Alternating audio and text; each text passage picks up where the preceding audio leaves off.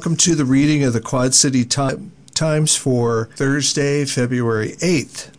All material heard on Iris is intended solely for the use of people with print disabilities.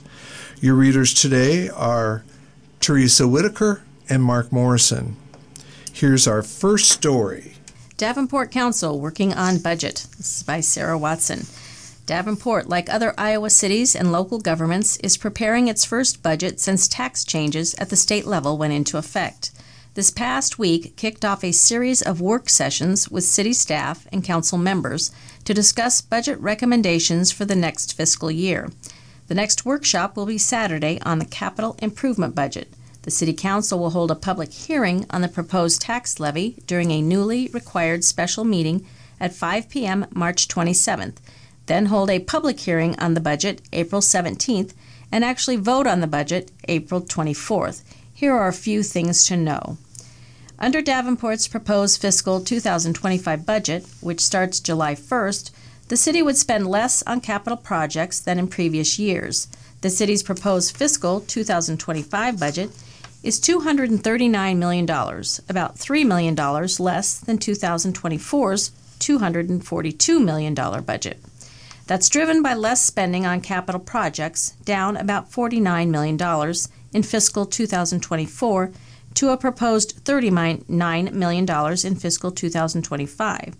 The proposed amount spent on operations would rise from $161 million in fiscal 2024 to $167 million in fiscal 2025. The city's property tax levy rate will be reduced next year slightly to to $16.61 per $1,000 of taxable value as a result of changes to property taxes by state lawmakers in the 2023 session. In fiscal 2024, Davenport's tax levy rate was $16.78. State lawmakers changed the state's property tax formula and eliminated special levies such as the library and emergency levies, which Davenport used, and combine them into a general levy. Davenport is also proposing to raise user fees as part of a strategy Davenport has employed to raise rates incrementally. A 5% sewer rate increase has already been approved as part of a previous plan by the Council, and the solid waste and clean water fees are proposed to be raised by 3%. This, city officials say, is necessary in order to make improvements to public utility assets such as the Water Pollution Control Plant. The city's $39.4 million capital improvement budget includes $14.7 million into city streets and $9.5 million into the city's sewer collection system, according to city budget documents.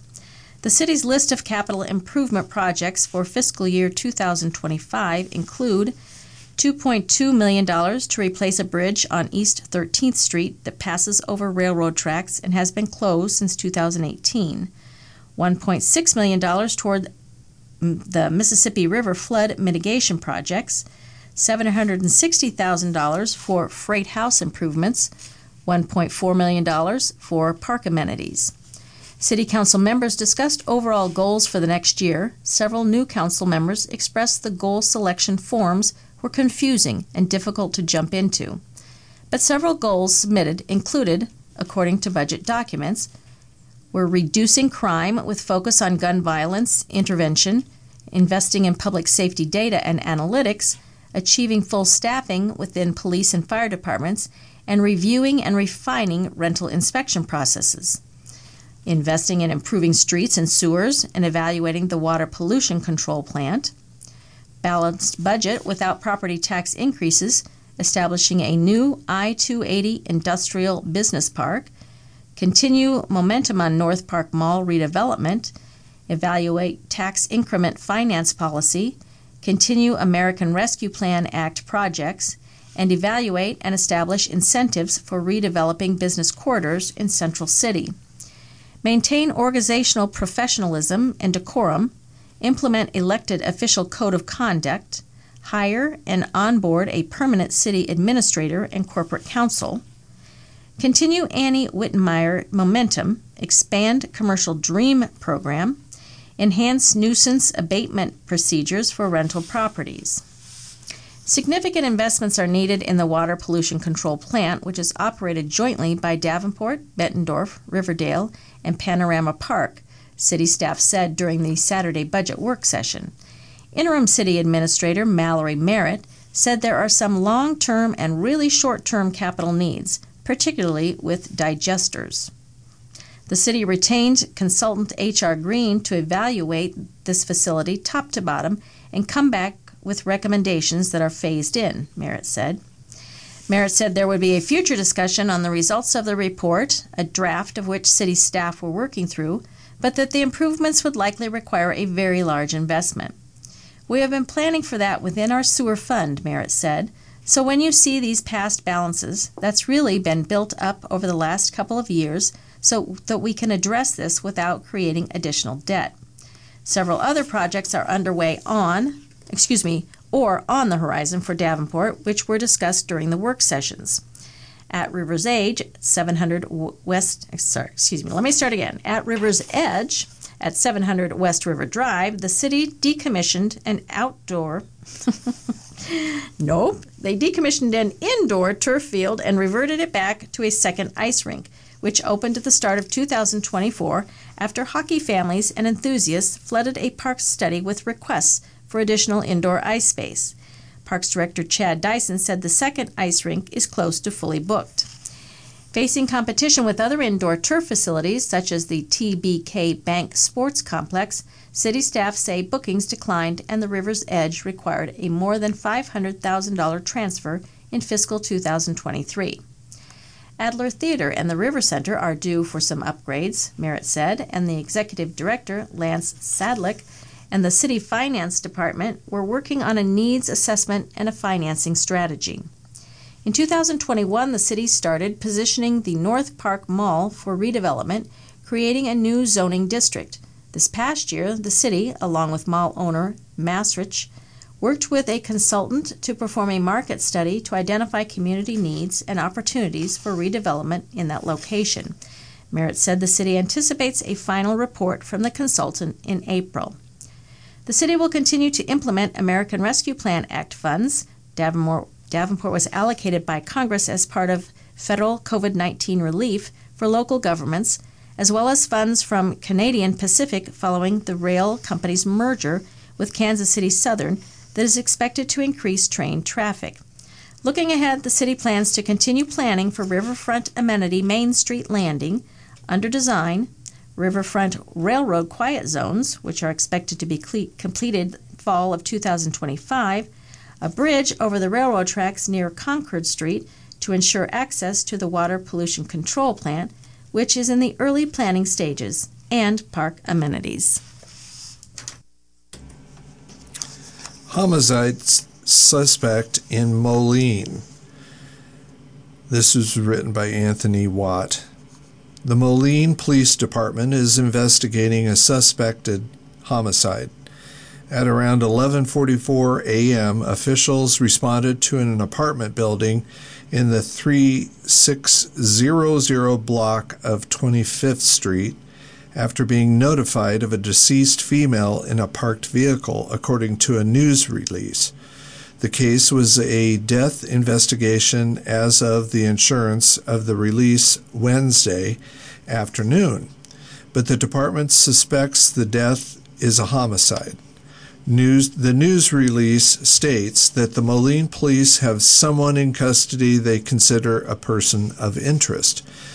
The department does not believe the incident was random act of violence.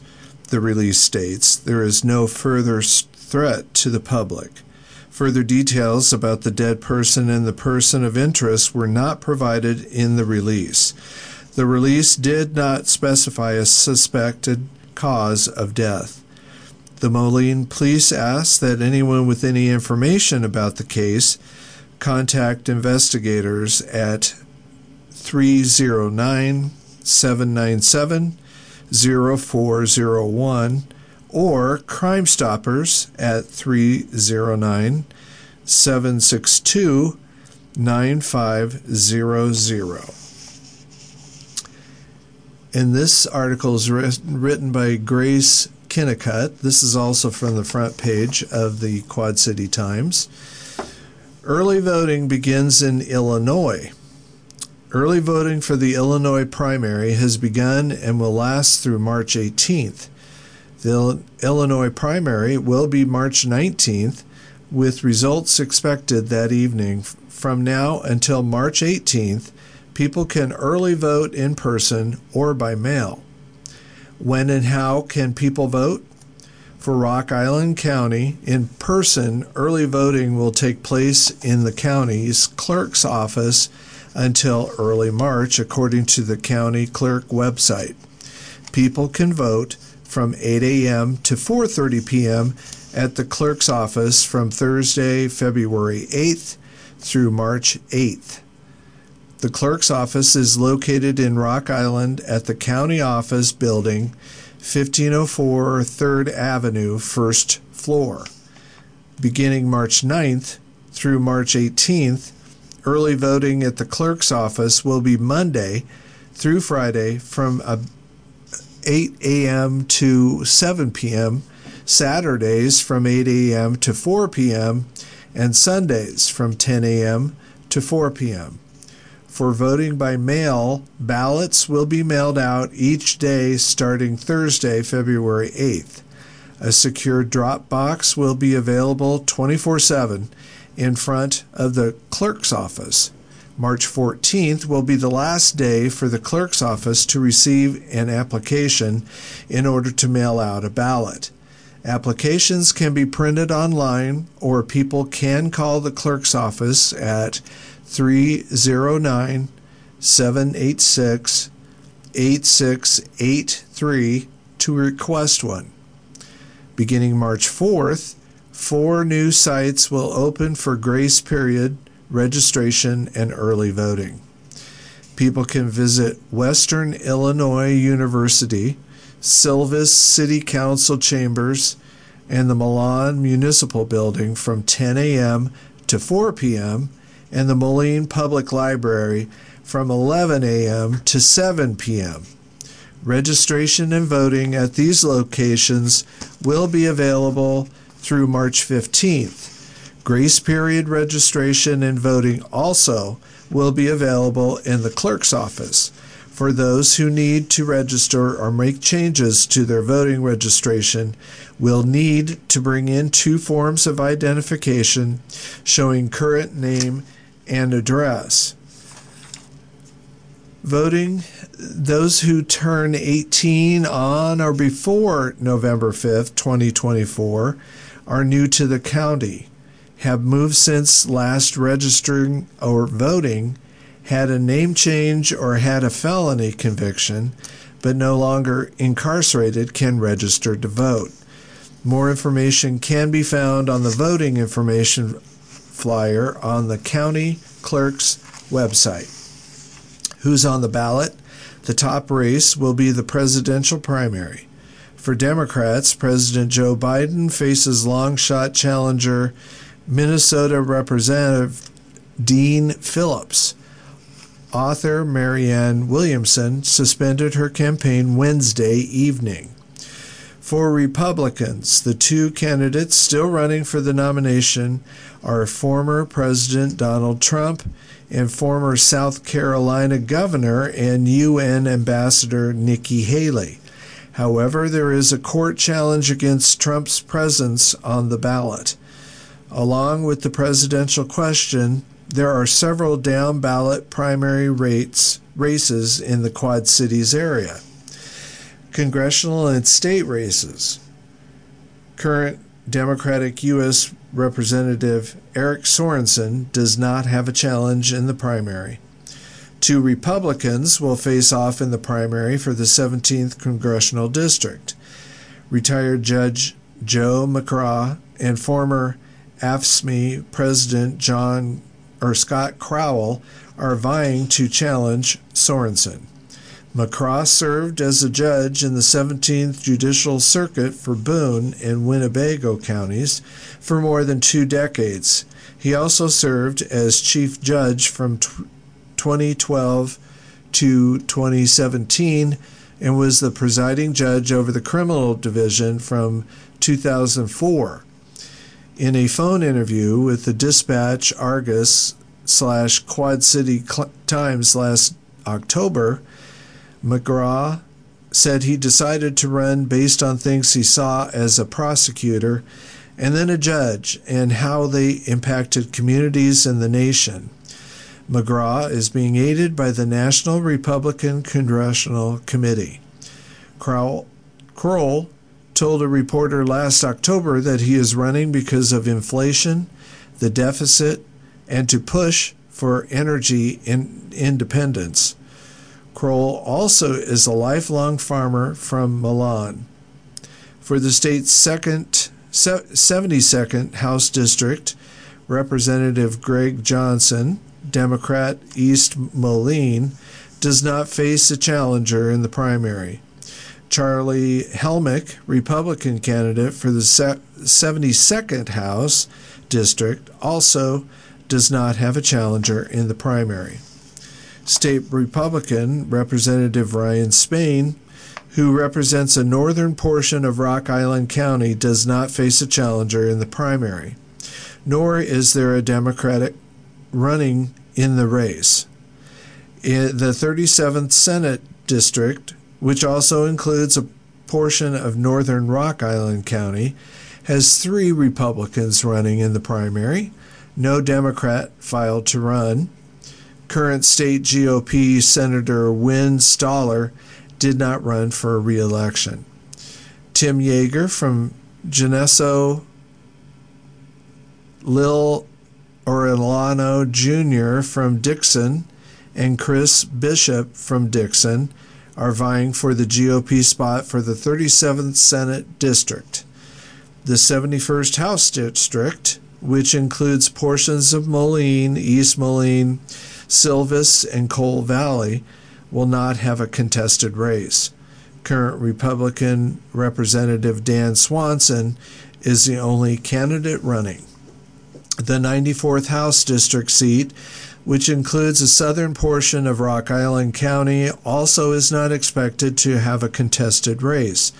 Current Republican Representative Norine Hammond is the only candidate running the local races. There is no contested race for a majority of the local seats. No Republican filed to run for county auditor, circuit clerk, coroner, reorder, recorder, or state attorney. Auditor April Palmer, circuit clerk Tammy Weikert, coroner Brian Gustafson, recorder Kelly Fisher, and state attorney Dora Villarreal are running again. All are Democrats, and none of them face a challenge. Ten county board seats are up for grabs, which none contested in the primary. Only one board seat has a candidate from both parties running. County Board candidates District 1, Republican Rich Morthland, no Democrat filed. District 4, Democrat Lou Luis Moreno, no Republican filed. District 6, six Democrat Porter McNeil, no Republican filed. District 10, Democrat Richard Quietus Brunk, no Republican filed. District 11, Democrat Timothy Foster, no Republican filed.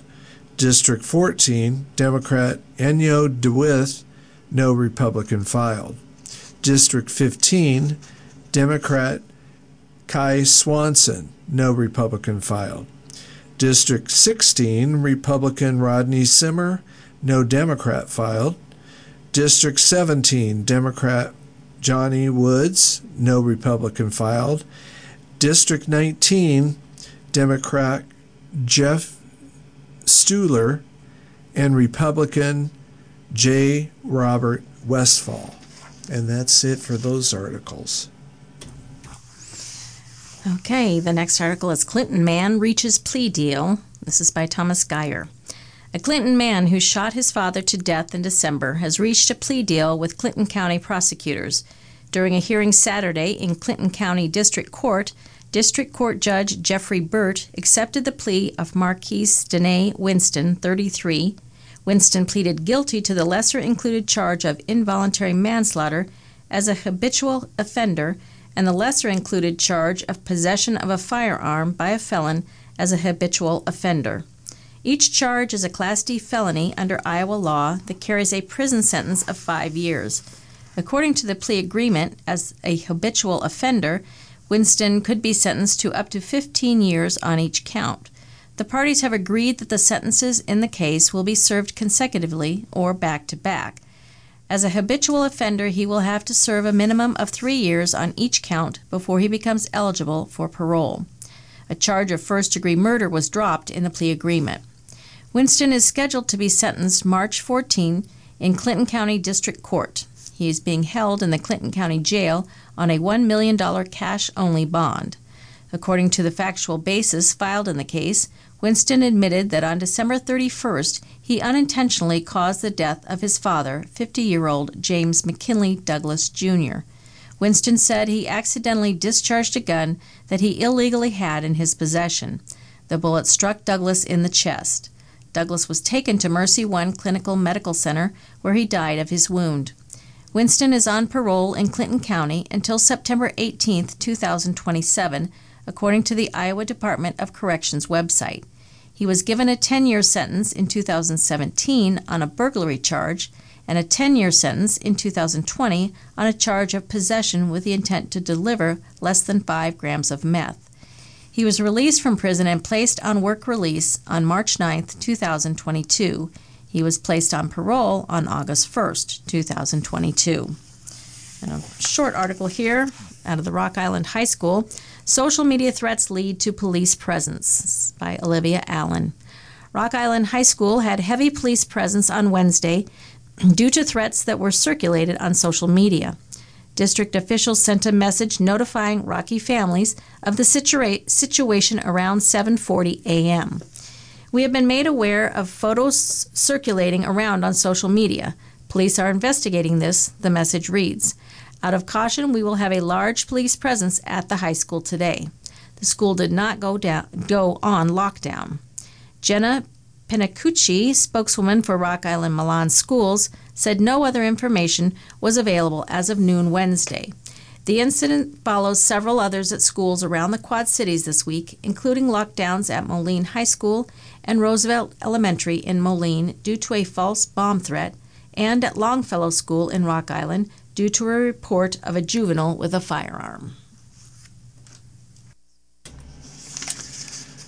Saturn's moon could have underground ocean. This is out of Cape Canaveral, Florida. Astronomers have found the best evidence yet of a vast young ocean beneath the icy exterior of Saturn's Death Star look-alike mini moon. The French led team analyzes changes in Mimas' orbit and rotation and reported Wednesday that a hidden ocean 12 to 18 miles beneath the frozen crust was more likely than an elongated rocky core. The scientists based their findings on observations by NASA's Cassini spacecraft, which observed Saturn and its more than 140 moons for more than a decade before diving through the ringed planet's atmosphere in 2017 and burning up. Barely 250 miles in diameter, the heavily cratered moon lacks the fractures and geysers typical signs of surface activity of Saturn's Enceladus and Jupiter's Europa. Mimas was probably the most unlikely place to look for global ocean and liquid water more generally co author Valéry Lainey of the Paris Observatory said in an email. Quote, so that looks like a potential habitable world, but nobody knows how much time is needed for life to arise. Results were published in the journal Nature. The ocean is believed to fill half of Mimas, volume, according to Lainey, yet it represents only 1.2% to 1.4% of Earth's oceans, giving the moon, moon's petite size. Despite being so small, Mimas boasts the second largest impact crater of any moon in the solar system. The reason it's compared to the fictional Death Star space station in Star Wars. The idea that relatively small, icy moons can harbor young oceans is inspiring. SETI Institute's Matija, Cook, and Southwestern Research Institute's Alyssa Rose Rhoden wrote in an accompanying editorial. They were not part of the study. Believed between 5 million and 15 million years old, this subterranean ocean would have an overall temperature right around freezing, according to Lainey, but at the seafloor, he said the water temperature could be much warmer. Co author Nick Cooper of Queen Mary University of London said the existence of a remarkably young ocean of liquid water makes Mimas a prime candidate for studying the origin of life discovered in 1789 by English astronomer William Herschel, Mimas's name is after a giant in Greek mythology. Prince William returns to duties. This is out of London. Prince William returned to royal duties Wednesday for the first time since his father, King Charles III, announced his cancer diagnosis and his wife, Kate, that's William's wife, Kate, was hospitalized for abdominal surgery. William performed an investiture ceremony at Windsor Castle. He was scheduled to attend a fundraising dinner for London's Air Ambulance charity on Wednesday evening. The 41 year old heir to the throne temporarily stepped away from public duties last month to help care for Kate and their children after her operation for undisclosed condition. The Princess of Wales, formerly Kate Middleton, isn't expected to resume public duties until April. But Charles's cancer diagnosis this week put extra pressure on the royal family with the king suspending his public appearances to focus on treatment and recovery. Quote, his absence is putting a lot of pressure on the other members of the royal family who are certainly up to it, said Sa- Sally Bedell Smith, author of Prince Charles, The Passions and Paradoxes of an Improbable Life. And having one of the great stars of the royal family, the Princess of Wales, in recuperation from a surgery, magnifies those strains. Prime Minister Rishi Sunak Downing Street office said he will have the, his weekly audience with the king over the phone following the diagnosis. Charles's illness comes at an awkward time for the House of Windsor.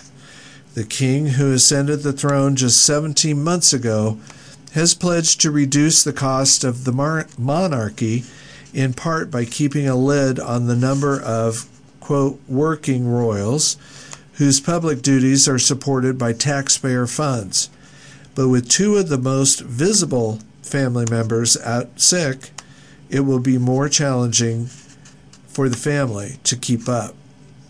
In addition to the widely publicized pomp and ceremony of royal processions and state visits, the Windsors attended hundreds of little known events every year to recognize the accomplishments of the public and mark local events such as the opening of libraries and community centers. Hundreds of charities cherish royal appearances, which give visibility and credibility to their work among potential donors. The 75 year old king was seen in public for the first time since his cancer diagnosis when he left his offices at Clarence House on Tuesday after a brief reunion with his younger son, Prince Harry. Harry arrived in London from California less than 24 hours after Buckingham Palace announced the king's cancer diagnosis. The meeting raised hopes that the pair can repair their troubled relationship after Harry publicly criticized the royal family for unconscious racism and complained about the way his American biracial wife, former actor Meghan Markle, was treated by palace officials. Harry and Meghan, once seen as stars of the royal family who could help the Windsors connect with the younger generation, walked away from royal duties in 2020 and now live in California. Okay, we have no obituaries today, so turn to the opinion section. And I'll start with a, the, another view from the Wall Street Journal. Will President finally deter militias, Iran?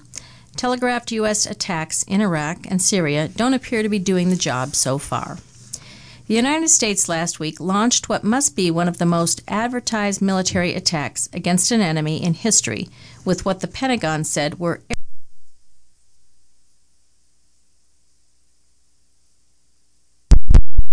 officials broadcast for days that strikes would be coming after the drone attack that killed three Americans at a U.S. base in Jordan. Biden administration officials signaled that the strikes were likely to be against the militias and not against Iran. Leaks to the media even suggested the U.S. was waiting for the skies to be clear in the Middle East.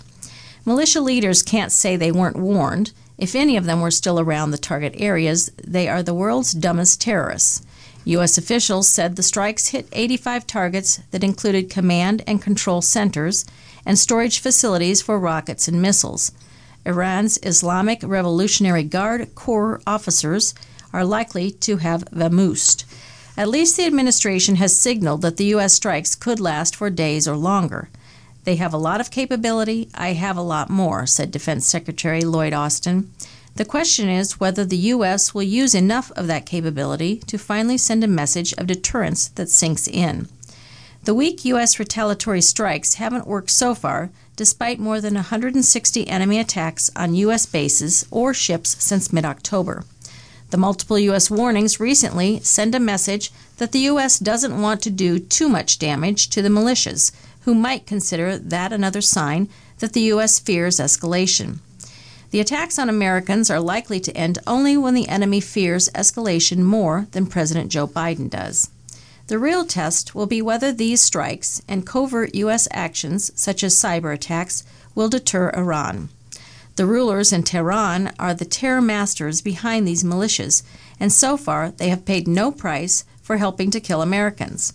The White House has used its Boswells at the Washington Post and New York Times to suggest that President Biden is the wise voice of restraint in contrast to war hungry members of Congress. But that restraint has resulted in three dead and many wounded Americans, and a Houthi missile narrowly missed a U.S. Navy destroyer in the Red Sea. There's a time for restraint and a time for using enough force against the right targets so that U.S. troops are no longer fodder for enemy target practice.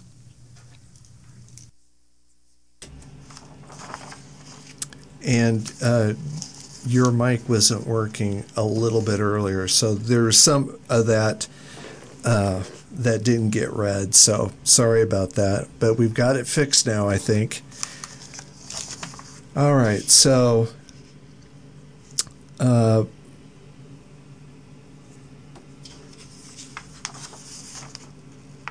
there's a cartoon on the opinion section. I don't think you described that, did you? It's uh, I th- well, it's Trump, uh, and he's got the just the trunk of the elephant that he's pulling and pointing, and how the elephant got his trunk is the caption at the top of the cartoon. And I'm going to read this article by Lynn Schmidt. And no, the war in Gaza isn't about white supremacy. For someone who has been writing about politics for several years in this political environment, it came as a surprise when I heard a politician say something that shocked me. Yet that was my exact reaction when I heard U.S. Represent, Representative Cori Bush's speech at her reelection campaign kickoff January 27th. Bush, a Missouri Democrat from St. Louis, spoke in front of about 200 of her supporters at a rally in North St. Louis County. About 20 minutes in, she started talking about U.S. aid to Israel. For context, at the end of October, President Joe Biden requested from Congress at least 14.3 billion in addition assistance to Israel which would include money for the Iron Dome, in quotes, and other air and missile defense systems. Bush, like many others on the political left, have been a vocal critic of Israel's military response in Gaza and U.S. support of it. In Bush's speech to her supporters, she reflected money being used, quote, to help drop bombs on kids. A few minutes later, she added, This is not about anti Semitism. It's not about whether I hate Jewish people or not, because I absolutely do not. What, I, what it is about is white supremacy. You read that right. Bush called the act of Israel defending its very existence white supremacy, in quotes. Her comments are so absurd that I find it difficult to even square that circle. White supremacy is an ideologically ideology that believes the white race is superior to non-white people. Jewish people are generally not considered white in this context, according to the American Jewish Committee's website. Quote, Jews are a primary target of the white supremacist movement Look no further than the 2018 Tree of Life synagogue shooting in Pittsburgh as an example. The anti Semitic terrorist attack by Robert Gregory Bowers killed 11 people and wounded six, including several Holocaust survivors. I wonder how many Jewish Americans, especially those in St. Louis area, know that Bush is lumping them together with white supremacists the same very same group that have tried to eliminate Jews from the face of the earth. Bush uttered those words on the day before International Holocaust Remembrance Day.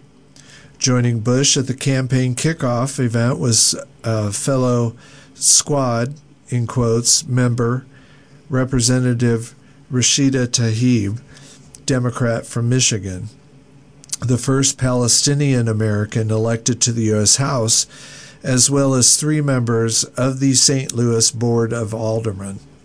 Bush has been vocal in her support of Palestinian rights and an outspoken critic, critic of Israel, especially following the October 7th attack by Hamas, in which about 1,200 Israeli men, women, children, and babies were killed.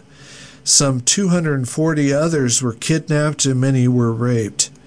But Bush seemingly glosses over that Hamas mission charter states its goals of destroying the state of Israel through jihad or Islamic holy war. Israel has every right to defend itself and attempt to rescue its hostages. One can certainly be critical of Israel's responses of its leadership of Prime Minister Bibi Netanyahu and grieve for the thousands of innocent Palestinians killed during the retaliation. It is also Bush's prerogative and duty as a member of Congress to question the amount of U.S. aid to Israel. But calling Israel's conduct white supremacy, in quotes, is incorrect, not helpful, and shows a profound lack of understanding of the very complex situation taking place in the Middle East. Bush doesn't appear to care that her comments make no sense, nor is she apparently concerned about historical correctness. She also seemingly holds no empathy for the Israeli people killed at the hands of Hamas, nor worried about the St. Louis Jewish community that is at risk of anti Semitic attacks here. Instead, she is tapping into her previous role as an ordained minister, riling up her fervent supporters. Bush's speech, like those of other politicians like her from both sides of the aisle, is protected under the First Amendment of the Constitution. Political speech has the greatest protection. Still, it is the job of institutions such as the press to highlight inaccuracies and ridiculousness in such speech, as well as to attempt to break through the constant barrage of misinformation and disinformation.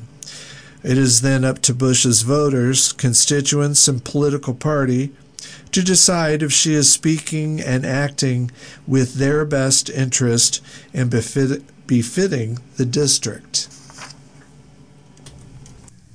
Okay, we have another uh, column here. The opinion section Biden could win even with abysmal approval rating. And this is an article by Jonah Goldberg. There's bad news and good news for those who want to see President Joe Biden win in 2024, or, or who really just want to see former President Donald Trump lose. The bad news is that in the era of modern polling, no president has ever won re election with approval ratings as low at this point in their first term. For fairly obvious reasons, incumbent presidents generally need to get at least close to 50% favorability by election day to win. Biden's approval has been stubbornly low, around 40% in polling averages, despite an improving economy. The good news is that approval numbers may not matter. You may have noticed that a lot of the old rules of politics have passed their expiration dates. The truism, as goes Ohio, so goes the nation, for example, Ohio always backs the winner, didn't apply in 2020. The still widespread conviction that politics is all about raising money and that donors have outsized influence to pick the winner hasn't really been true for quite a while, just as Michael Bloomberg or Ron DeSantis. Just ask Michael Bloomberg or Ron DeSantis. From 1888 to 1996, the Electoral College vote followed the popular vote. In 2000 and again in 2016, that didn't happen. For decades, winning presidential and congressional candidates followed the rule that you swing to the base in the primaries and then take back, then tack back to the center in the general election. Barack Obama largely ignored that rule, and Trump really ignored it successfully. Most senatorial and congressional candidates ignore that rule entirely. That's because the real challenge to incumbency is in primaries, not general elections. Candidates increasingly rely on turning out their base rather than persuading voters in the middle. This points to one reason why approval ratings may not matter as much as they used to. In a polarized electorate, most voters vote against the other party more than they vote for their own. A recent Quinnipiac poll finds that among voters who dislike both candidates, Biden has a commanding 13 point lead. If that holds, it could be all Biden needs. A second reason why approval ratings might be unreliable Trump is essentially running as a Republican incumbent. Normally, presidents who lose don't run again and they certainly don't claim that they didn't actually lose. Presidential approval ratings have tended to be predictive because a reelection bid is a re- referendum on an incumbent's first term. Do voters want more of the same or change? But voters already know what a Trump presidency would be like, or they can be reminded with a barrage of negative ads. Trump left office with an approval rating of 34 percent. It's true that Trump is beating Biden in many hypothetical matchups in battleground states. That should worry Democrats and anyone else who doesn't want Trump in the White House. But Trump's unfavorable ratings are still higher than Biden's. Indeed, Trump has always had a high floor of support, about 34%, but also a very low ceiling, about 48%. Unlike Biden, Trump has never actually been popular. In a general election, when partisans reluctantly come home, basically to vote against the other party, Biden probably has a much larger pool of hold your nose voters to rely on. The expiration or temporary suspension of other rules is relevant too. Republicans in 2022 were expecting a red tsunami given Biden's unpopularity and the struggling economy. Democrats did shockingly well because they ran, in effect, against Trump and Trumpism and for abortion rights. Indeed, the old rule that the abortion issue helps Republicans got turned on its head after the Supreme Court overturned Roe v. Wade. As recent state initiatives suggest, Biden could be carried by abortion rights voters alone.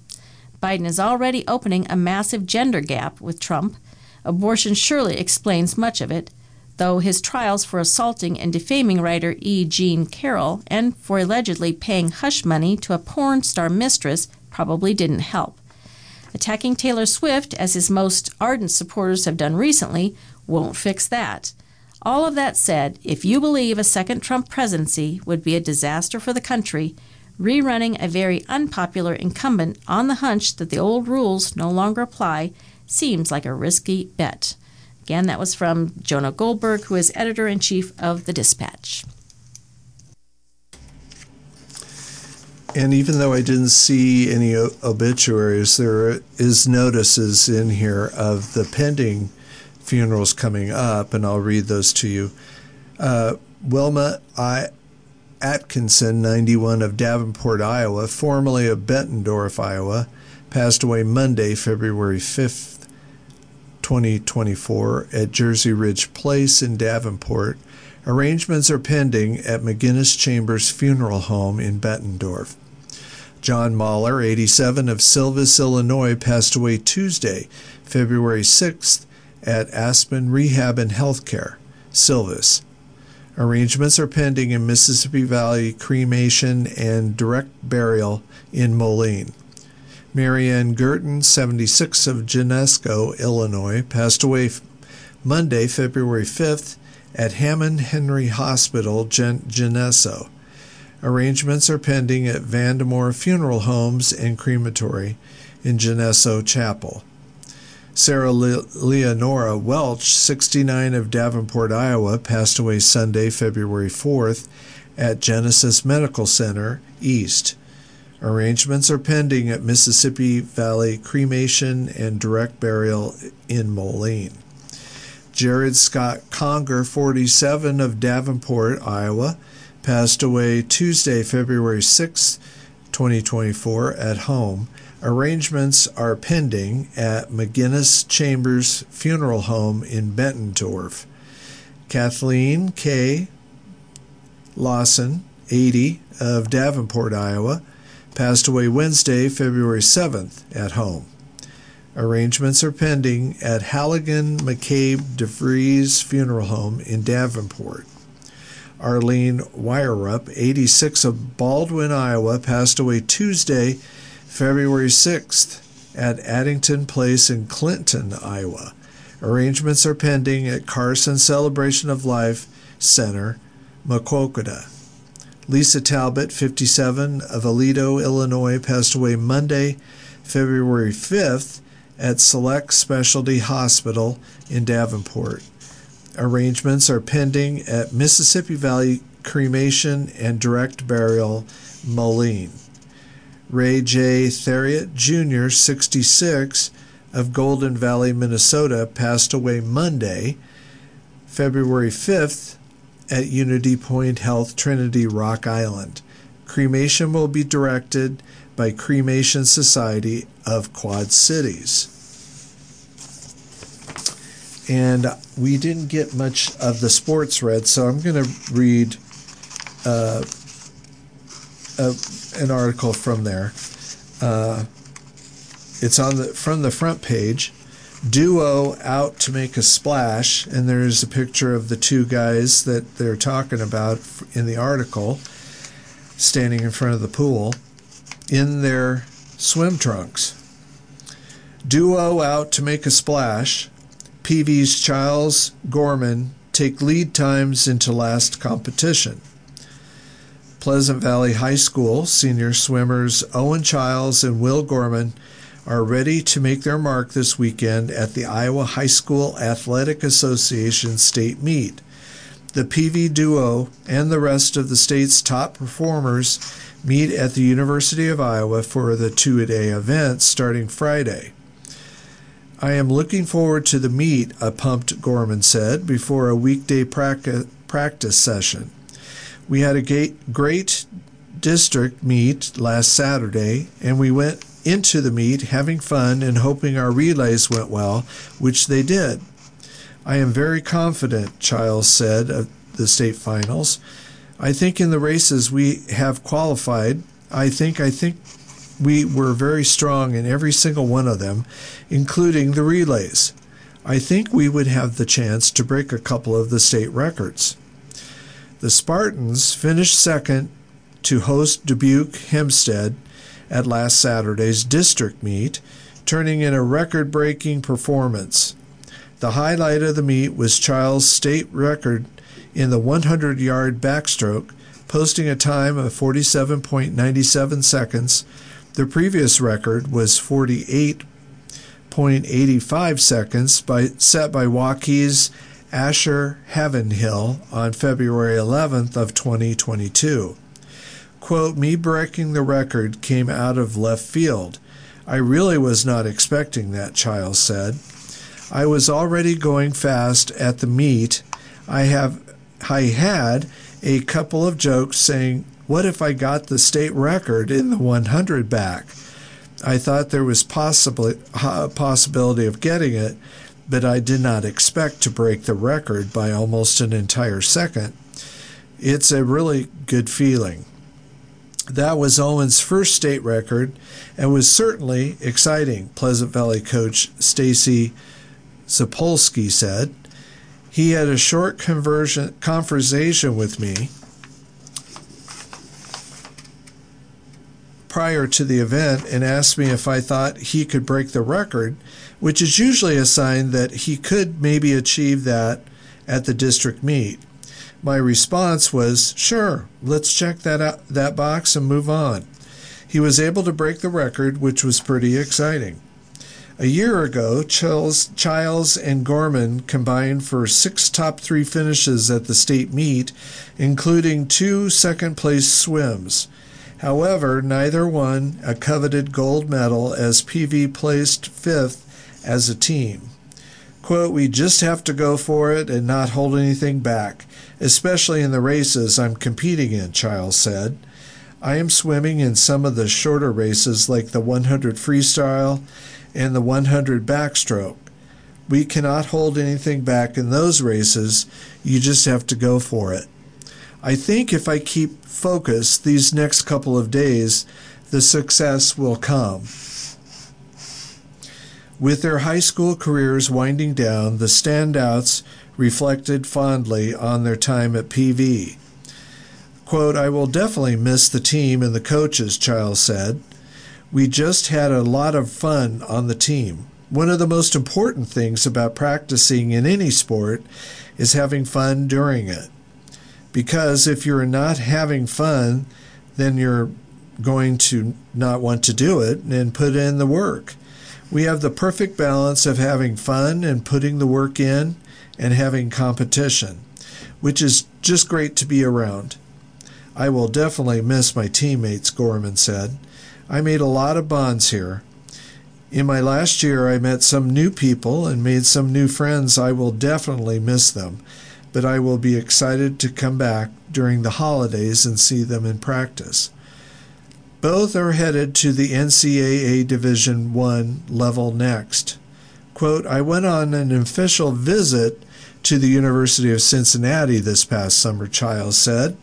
I met the team and loved the team. We had a real chill time playing some basketball, then sitting around a bonfire. It was a really good experience. I liked all the people, the pool, and all the swim coaches. I just think it was the place to go. Sometimes it just clicks when you go for a visit. Gorman seated number one in the 500 freestyle and second in the 200 free at this weekend's state meet will forge his own path at the University of Indiana.